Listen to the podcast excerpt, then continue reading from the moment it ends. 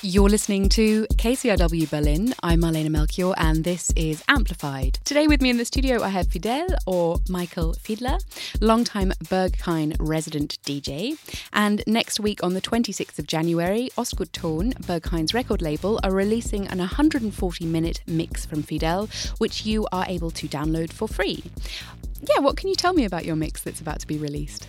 It was an um, honor for me to be asked uh, to do the next uh, Berghain mix, and um, I was really excited uh, up front. And um, yeah, I, I, wanted to, to make it kind of special and to show my music. Great.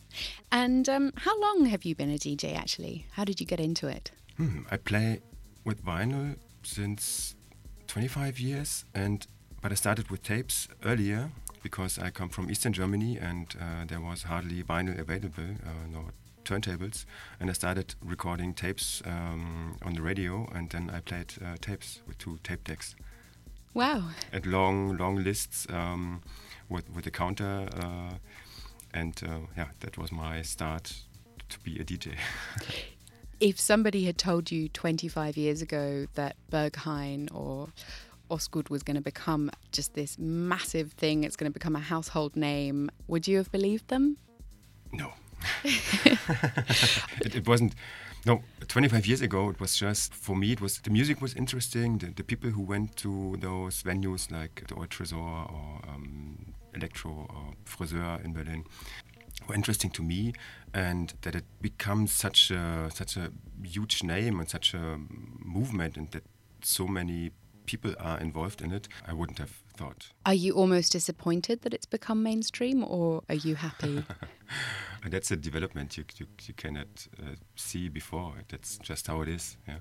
Yeah. There, there, was a there was a certain time when I guess electronic music or techno was more how to say digestible for for more people, and yeah, since then it it uh, grew and grew. So maybe ten years, fifteen years ago, I guess what are some of the most exciting things that have happened to you in the last 10 years while techno has sort of becoming more digestible for people?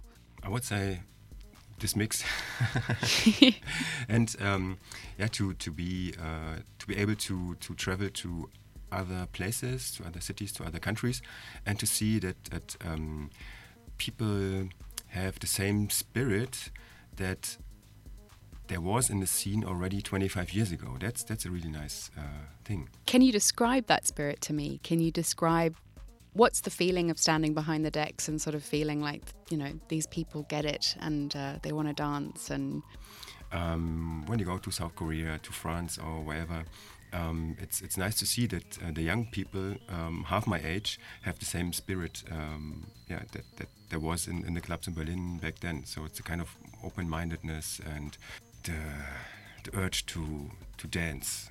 Why is it different from, I guess, other movements within music? So for me, I see DJing as um, a way to to express myself to the people, my musical vision, and to take them on a journey. And uh, it's it's nice to see that uh, people follow this and um, they have a good time dancing screaming, whatever. and uh, if they do, um, yeah, the better it is. Thank you so much for coming in today. Thank you for having me. For KCRW Berlin, I'm Marlene Melchior.